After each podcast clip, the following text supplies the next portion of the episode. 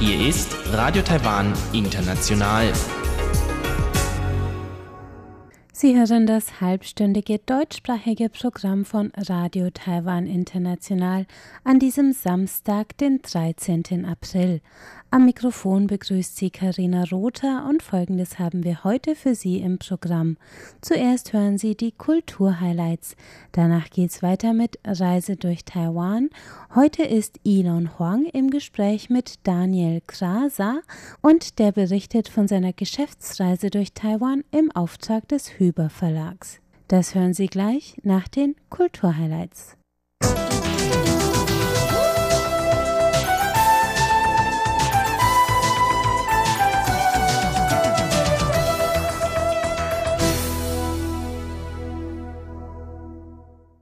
Herzlich willkommen zu den ausgewählten Meldungen aus Kunst und Kultur in dieser Woche. Heute mit der Kunstausstellung Atemschaukel im Taipei Mokka sowie einer taiwanischen Kinoretrospektive in Paris mit dem Titel Taiwans schlechtes Kino, Le cinéma de mauvaise genre taïwanaise. Bereits seit dem 30. März ist die Ausstellung mit dem Titel Atemschaukel im Studio des Museums für moderne Kunst, kurz MOCA, in Taipei zu sehen. Es ist eine Doppelausstellung zweier Frauen, die beide unter der politischen Verfolgung ihrer Familie gelitten haben. Eine Künstlerin ist Liu Xia, die Witwe des chinesischen Friedensnobelpreisträgers Liu Xiaobo, der 2017 nach jahrelanger Haft verstarb. Während Liu Xiaobo für seine politischen Schriften im Gefängnis saß, stand die geborene Pekingerin Liu Xia unter jahrelangem verfassungswidrigen Hausarrest und durchlebte eine Zeit der Isolation und ständigen Sorge um den Mann. Ihre Co-Ausstellerin Tsai Hai-ru ist gebürtige Taiwanerin und die Tochter des politisch verfolgten Tsai I-cheng, der in den 1960er und 1970er Jahren während ihrer Kindheit und Jugend 14 Jahre lang im Gefängnis saß. Inhaftiert hatte ihn die autoritäre Kuomintang-Regierung für den Vorwurf der Spionage, weil er einem politischen Buchclub im Untergrund beigetreten war. Beide Frauen kennen das Leben, das man als Angehörige von politischen Gefangenen in einem Unrechtsregime führt. Nominell frei, aber selbst gefangen zu sein durch die Bande von Familie und Liebe. Die Künstlerin Leo Xia drückt dieses Gefühl durch eine düstere Fotoreihe und ihre Gedichte aus, Tsai Hai-ru in ihren Skulpturen. Die Ausstellung Atemschaukel ist noch bis zum 26. Mai kostenlos im Mokka zu sehen. Die Cinémathèque Française veranstaltet von Mittwoch, den 17. April bis zum Donnerstag, den 2. Mai, eine Retrospektive des taiwanischen Kinos aus den 1960er und 70er Jahren. Co-organisiert vom Taiwan Film Institut und der taiwanischen Kulturvertretung in Paris werden in der Reihe 13 Filme gezeigt unter dem Motto Taiwans schlechtes oder böses Kino, Le cinéma de mauvais genre taïwanaise. Schlecht oder böse deswegen, weil die ausgewählten Titel alle den Filmvorgaben der damaligen autoritären Regierung widersprachen, die Mandarin-Chinesisch als Amtssprache verordnet hatte. Die ausgewählten Filme, größtenteils in Schwarz-Weiß, nutzen hingegen Taiwans größten lokalen Dialekt, das Hakka. Produziert vor allem von jungen, provokanten Filmemachern, verstießen sie oft gegen gängige gesellschaftliche Konventionen und Moralvorstellungen der 60er bis 80er Jahre. Wer Taiwans böses, ungehorsames Kino selbst sehen möchte, der kann das vom 17. April bis zum 2. Mai in der Kinothèque Française in der Rue de Bercy in Paris. Das waren die Kulturhighlights. Nach einem kurzen Zwischenspiel geht's weiter mit Elon Huang und Reise durch Taiwan.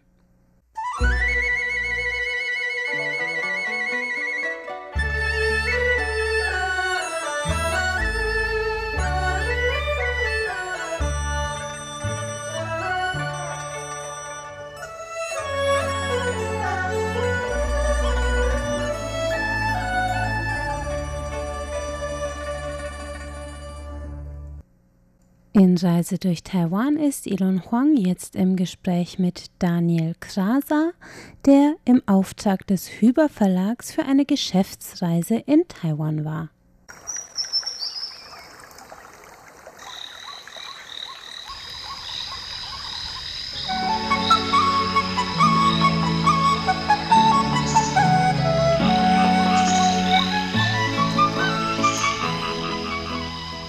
Radio Taiwan International. Reise durch Taiwan. Mein heutiger Gesprächspartner nimmt Sie mit auf eine Geschäftsreise durch Taiwan. Daniel Kraser, der sich kürzlich im Auftrag des Huber Verlags in Taiwan aufhielt, wo er unter anderem am Goethe-Institut in Taipei einen Workshop organisierte. Dort traf ich mich auch mit dem aus Wien stammenden Daniel Kreiser, wo er zunächst seine eigenen Tätigkeiten etwas näher beschrieb. Ich bin in verschiedenen Bereichen tätig. Ich bin einerseits äh, an der Universität in Graz, unterrichte dort Fremdsprachen. Ich bin Autor von, von Lehrwerken und ich bin im Moment in Taiwan in Funktion eines Vertriebsberaters für den sogenannten Huber Verlag, der in München sitzt. Können Sie so ein bisschen genau auf den Zweck dieser Reise eingehen? Der Huber Verlag aus München ist einer der drei großen Sprachverlage in Deutschland und ist in zwei Bereichen tätig. Das eine sind Fremdsprachen für deutschsprachige Lerner und das andere sind praktisch Deutschkurse als Fremdsprache. Mhm. Und äh, in diesem Bereich gibt es eben sehr, sehr viele verschiedene Lehrwerke. Es gibt verschiedene Grammatikübungsbücher, es gibt Wörterbücher, es gibt ganz viel Material zum Deutschlernen. Und wir ähm, verkaufen natürlich diese Lehrwerke an verschiedene Institutionen in alle Welt, ja, in allen Ländern, eben auch in Taiwan. Und ich bin im Moment gerade hier einmal, um ein bisschen zu schauen, ob der Vertrieb, ob das mit dem Vertrieb der Lehrwerke gut funktioniert. Und auf der anderen Seite sind wir hier, ich sage wir, weil ich mit einer Kollegin hier bin, wir organisieren hier Workshops und trainieren praktisch die Lehrkräfte dafür, optimal mit den Lehrwerken arbeiten zu können. Und äh, diese Workshops äh, finden eben an verschiedenen Institutionen im Land statt. Kommen gleich noch auf die Workshops zu sprechen. Sie sind jetzt aber nicht das erste Mal in Taiwan, glaube ich. Nein, ich bin tatsächlich nicht das erste Mal in Taiwan. Ich war für den Verlag sicherlich schon sechs Mal hier. Ich war aber auch schon, ich glaube, zwei, ja, zwei oder dreimal privat in Taiwan und bin immer wieder sehr gerne hier. Das ist ja prima, dass Sie dann den Weg auch so mal hierher finden. Wenn wir jetzt so ein bisschen auf die Workshops eingehen, Sie sind also nicht nur in Taipei. Genau, wir sind in Taipei und wir sind auch im, diesmal auch im Süden in Kaohsiung. Und wir haben praktisch für den taiwanesischen Markt drei hm, Zielgruppen. Das eine ist erstmal das Goethe-Institut.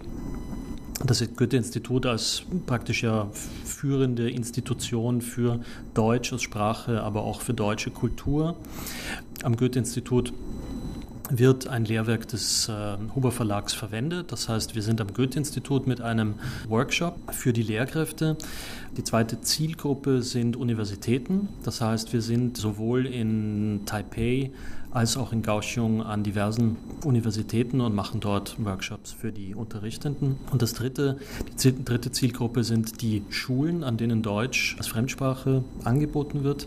Und diesen, diese Workshops machen wir auch in Zusammenarbeit mit dem Goethe-Institut. Ganz kurz noch, wenn Sie jetzt eben, Sie reisen eben Taipei an und Sie fahren auch Kaohsiung an und so weiter, wie organisieren Sie diese Reisen? Die Organisation der Reisen innerhalb von Taiwans äh, findet im Prinzip erstmal so statt, dass wir mit den meistens bereits existierenden Kontakten sprechen. Also zum Beispiel, wir schreiben die Universitäten an, wir sagen, hm, wir haben vor, an dem Termin so und so nach Taiwan zu kommen und wir würden gerne euch wieder einen Workshop anbieten, hättet ihr Interesse?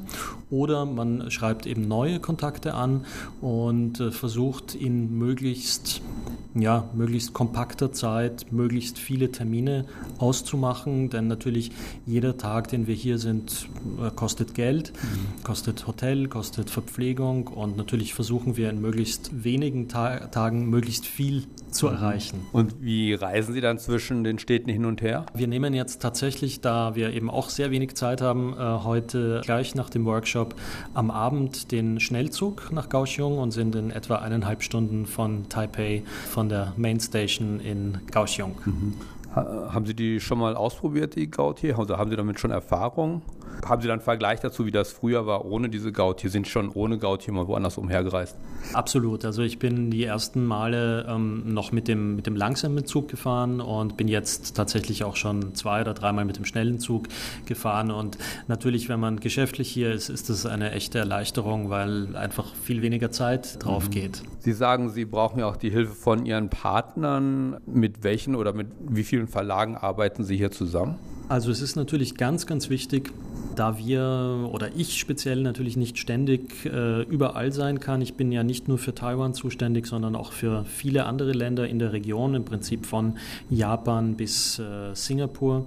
Insofern ist es sehr, sehr wichtig, dass wir in jedem Land äh, sogenannte Vertriebspartner haben. Diese Vertriebspartner können tatsächlich auch Verlage sein vor Ort oder es können einfach Buchhändler sein, die wiederum die Kontakte zu den Universitäten, zu den Schulen, äh, zu den diversen Institutionen haben die dann im Weiteren die Bücher praktisch zu, von uns kaufen und die Bücher hier weiterverkaufen. Das heißt, das ist so, wie wenn Sie das Buch jetzt in Deutschland bestellen würden, nur äh, Sie ähm, sparen sich im Prinzip halt den ganzen Aufwand des mhm. Zolls, des Versands, sondern Sie wissen, Sie haben einen oder zwei Kontakte im Land, die diese Bücher bekommen und die die dann lagernd haben.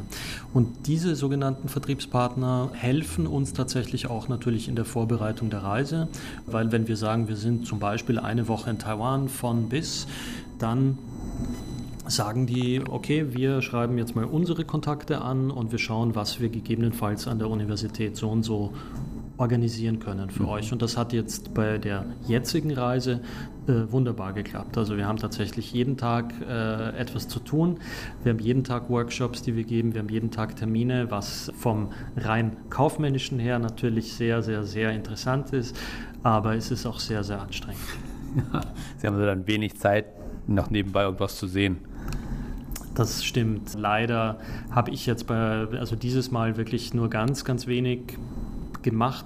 Jetzt muss ich sagen, äh, speziell in Taiwan äh, bin ich, freue ich mich sehr darüber, dass ich eben auch schon privat hier war und dass ich doch schon einige Dinge sehen konnte in Vergangenheit mit mehr Zeit. Mhm. Denn es ist ähm, wirklich immer ein Problem, wenn man irgendwo hinfährt geschäftlich und eigentlich ein bisschen auch den Ort kennenlernen möchte, aber dann doch den ganzen Tag zu tun hat, am Abend oftmals so müde ist, dass man gar nicht mehr die Energie hat, irgendwo mhm. hinzufahren und sich was anzuschauen. Ja. Ja. Ich komme gleich nochmal auf Ihre privaten Reisen hier zu sprechen, aber nochmal zu Ihren Vertriebspartnern hier. Ist das hier in Taiwan genauso wie in anderen Ländern, mit denen Sie zusammenarbeiten oder unterscheiden sich da Ihre Vertriebssysteme? Eigentlich ist es in Taiwan ähnlich wie in den anderen äh, Ländern auch. Äh, was vielleicht bei dem Ganzen interessanter ist, ist, dass sich die Märkte, also für das Deutschlernen, doch voneinander sehr unterscheiden.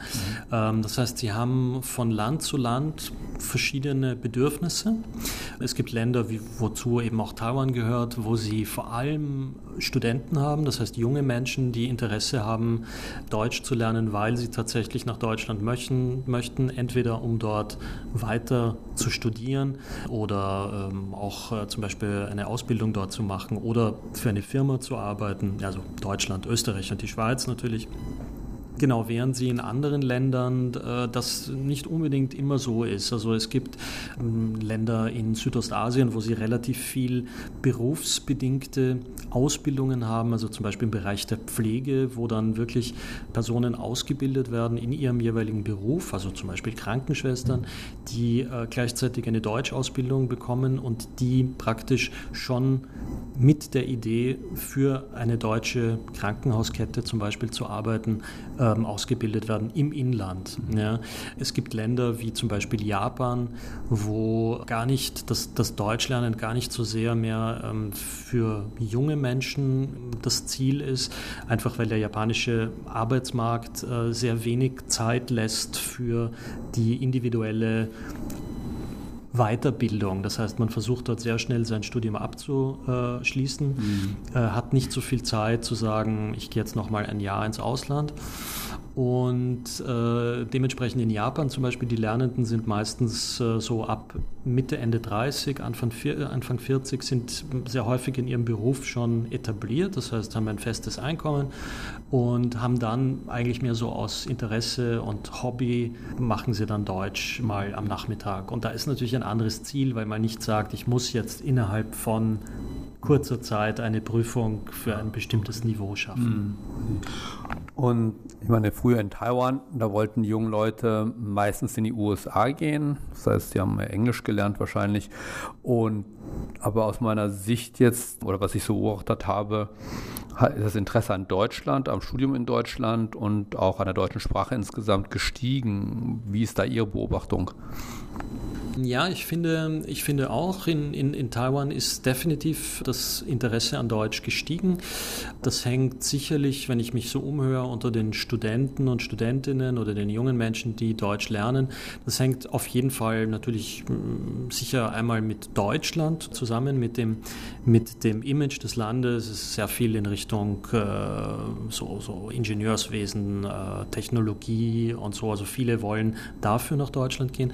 Ähm, es gibt aber auch, äh, sowohl in Taiwan als, äh, Taiwan als auch in Ländern wie Korea und Japan, eine relativ große Zahl derer, die zum Beispiel ähm, klassische Musik studieren wollen und die dafür nach Österreich gehen. Also mhm. das ist auch eine große, große Zahl. Wenn wir uns bei uns am Verlag die Zahlen anschauen, jetzt speziell für Taiwan, dann ist es tatsächlich so, dass das Deutsche äh, natürlich immer noch weit hinter dem, hinter dem Englischen liegt, keine Frage aber dass unter den anderen europäischen Sprachen in Taiwan das Deutsche tatsächlich, glaube ich, mittlerweile vor dem Französischen liegt. Ähm, Spanisch ist recht stark und ist auch im Kommen. Russisch hat äh, sehr, sehr abgebaut, also das Interesse wird weniger. Ja. Und äh, ansonsten gibt es natürlich dann noch vielleicht Italienisch und noch ein paar kleinere Sprachen, aber äh, hinter dem Englischen ist das Deutsche die mittlerweile meist gelernte Sprache, soweit ich das von meiner ähm, Einschätzung her sagen kann. Mhm. Europäische Sprache. Ja. ja. Ja, Sie stellen Ihre Bücher vor in verschiedenen Institutionen, aber Sie haben das ja jetzt eben auch schon erwähnt, dass Sie das nicht einfach machen, wir haben hier Bücher, die sind ganz toll und kaufen Sie doch mal, sondern Sie machen eben auch Workshops. Können Sie ein bisschen mehr auf den Inhalt der Workshops eingehen und warum Sie das über diese Schiene machen? Mhm. Es ist ja so, dass mittlerweile Kurse, Sprachkurse, Sprachlernmaterialien ganz anders funktionieren als vielleicht noch vor 10 oder 20 Jahren.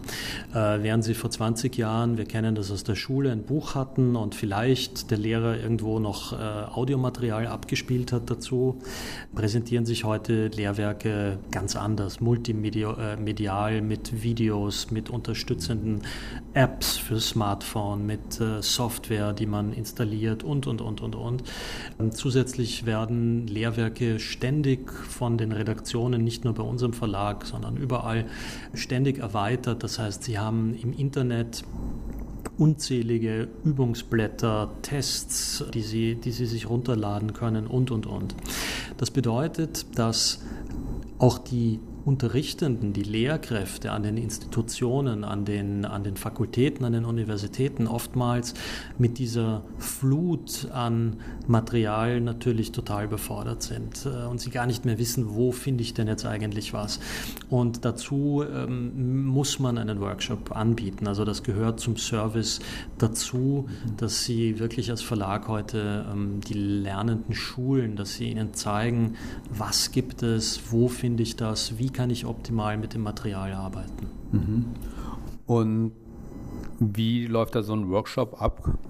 Diese Workshops werden geleitet von sogenannten Referenten oder Referentinnen. Das sind in der Regel Personen, die ähm, selber langjährige Erfahrung haben im Deutsch als Fremdspracheunterricht.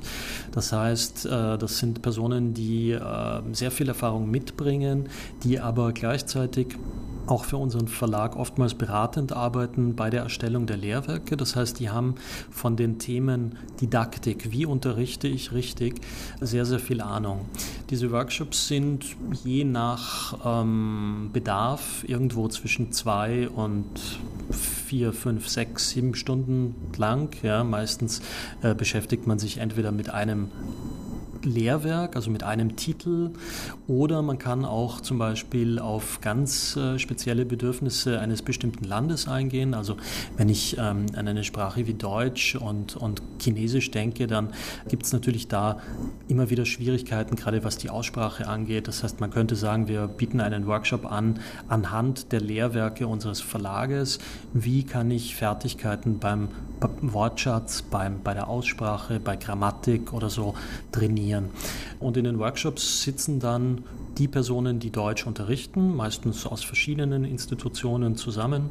Das heißt, ein Workshop nennt sich tatsächlich Workshop, weil es jetzt nicht eine, eine klassische Präsentation ist, wo jemand vorne steht, der die ganze Zeit erzählt, sondern es geht um den Austausch. Es geht darum, dass sich diese anwesenden Personen untereinander austauschen über ihre Erfahrungen, über die Ergebnisse ihrer eigenen ähm, langjährigen Erfahrung und dann in Verbindung mit dem Referenten praktisch versuchen, auf die Bedürfnisse des jeweiligen Landes ganz im Speziellen einzugehen. Und bei den Workshops nehmen meistens äh, sowohl deutsche oder deutschsprachige Lehrkräfte teil, aber eben auch ganz, ganz viele Taiwanesen, die äh, wirklich alle immer ein, ein wunderbares Deutsch äh, sprechen und ein ganz hohes Niveau haben. Und mhm. das ist immer für mich sehr, sehr, sehr schön und toll zu sehen. Und wie nehmen die dann den Workshop an? Beziehungsweise, wie gesagt, beim Workshop kommt es auch so ein bisschen darauf an, dass man mitarbeitet und so. Wie ist da Ihre Erfahrung? Weil ich kenne ja auch Workshops, wo man eben vom Chef hingeschickt wird und dann denkt man, hoffentlich muss ich nichts machen oder so. Und dann versucht man sich möglichst im Hintergrund zu halten. Aber wie sieht das hier bei den Workshops aus? Was ist so Ihre Erfahrung? Ja, das ist interessant, denn äh, die Teilnehmenden sind ja Lehrkräfte. Das heißt, das sind in der Regel Personen, die selber eigentlich immer vorne stehen und mhm. senden, während sie gewöhnt sind, dass die anderen aufnehmen. Und dann finden sie sich auf einmal ähm, selber wieder im Klassenzimmer auf den Plätzen, wo normalerweise ihre Schüler und Schülerinnen sitzen. Und ähm, also ganz grundsätzlich ähm, sind die Workshops meistens so äh, schon auch aufgearbeitet, dass man sehr viel Bewegung hat, dass man wirklich gefordert wird, dass man zwischendrin aufsteht, dass man äh, sich austauscht. Soweit, ich mache das jetzt seit über sechs Jahren bis jetzt, ich kann mich nicht erinnern, dass irgendwer mal eingeschlafen wäre. Es ist eigentlich meistens sehr lebendig, es wird viel gelacht. Und es ist immer eine sehr herzliche Stimmung. Und es gibt auch immer gutes Mittagessen, ne, wo man sich wieder ein bisschen, bisschen Energie tanken kann. Okay, ist, genau. Essen ist ganz wichtig hier ähm, bei uns in Taiwan. Ähm, Sie haben ja eben erwähnt, dass es jetzt ein bisschen eben ein Termin auf den anderen folgt. Das heißt, Sie haben wenig Zeit. Aber Sie waren eben, haben Sie auch gesagt, zwei oder dreimal hier privat schon. Wieso haben Sie sich entschieden, mal privat hierher zu kommen und was haben Sie sich dann so angesehen? Also ich habe mich entschieden, nach Taiwan zu kommen, weil ich in eigentlich allen anderen Ländern der Region auch gereist bin.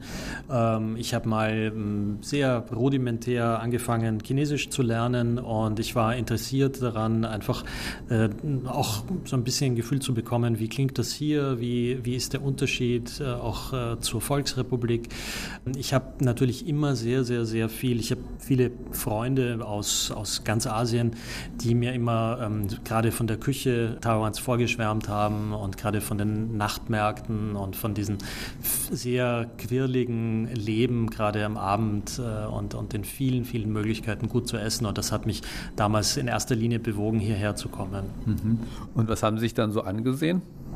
Bei meiner allerersten Reise war ich tatsächlich nur in, in Taipei, war dann äh, an der Küste, also in diesen Örtchen, wo man so ein bisschen ans Meer kann und auch Seafood, also äh, praktisch Fisch und, und Meeresfrüchte essen kann. Ähm, dann war ich im äh, Taroko Nationalpark und das war auch meine erste Reise. Und beim zweiten Mal, beim zweiten privaten Mal, war ich neben äh, Taipei eben dann auch im Süden, also vor allem in Kaohsiung. Sind Sie dann ganz alleine auf eigene Faust umhergereist oder haben Sie so ein bisschen dann bei Ihren geschäftlichen Partner mal so ein bisschen um Ratschläge gefragt oder wie haben Sie das entschieden?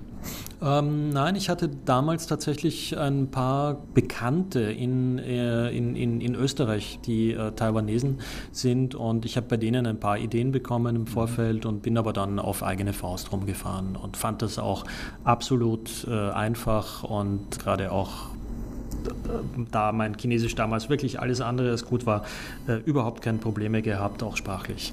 Haben Sie dann so ein bisschen Ihr Chinesisch auch aufbessern können?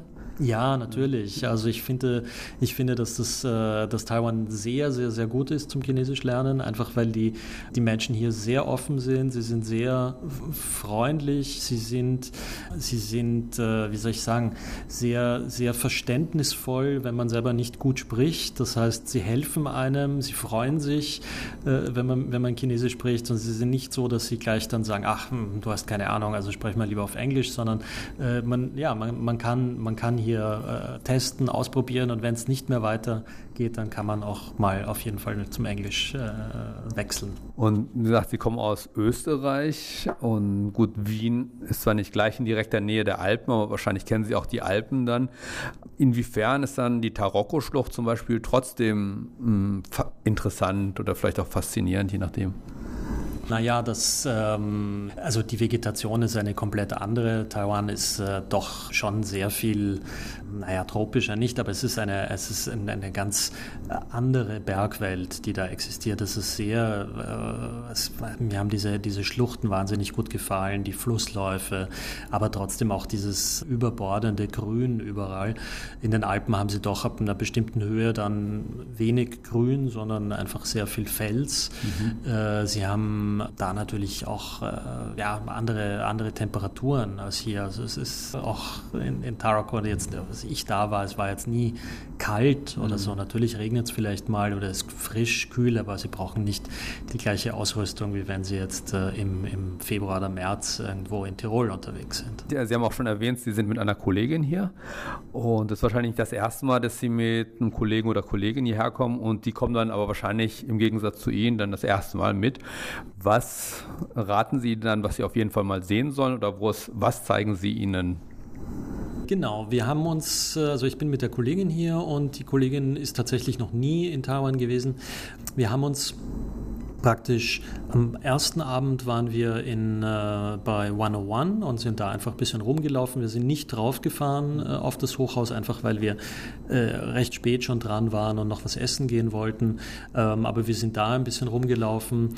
Dann am zweiten Abend waren wir auf dem ähm, Nachtmarkt in Shilin, mhm. den ich immer mm, sehr gerne mag, obwohl er doch sehr, sehr touristisch ist, aber er ist einfach sehr, sehr lebendig und es gibt äh, sehr viel zu essen. Es gibt einmal im äh, Bereich des Tempels gibt es sehr, sehr schöne äh, Stände, wo man äh, wirklich ganz tolle Sachen bekommt. Aber es gibt auch, ich glaube, das übersehen viele, es gibt einen so einen, einen Food Court, der unterirdisch ist in der Nähe, wo man eben auch ganz tolle Sachen essen kann. Da gibt es diese praktisch äh, japanisch äh, inspirierten Tisch Grillokale, mhm. äh, wo man an einer Bar sitzt und vor einem das Essen gegrillt wird praktisch. Ja. Und das finde ich, ich finde es schön, weil diese Gegend sehr lebendig ist und für jemand, der das erste Mal hier ist, äh, ist das natürlich toll und eindrucksvoll. Aber ich muss sagen, also ich war auch schon in den kleineren äh, Nachtmärkten. Ich war gestern hier in der Nähe in ähm, Shida. Mhm. Ja, äh, das ist viel kleiner, viel weniger touristisch,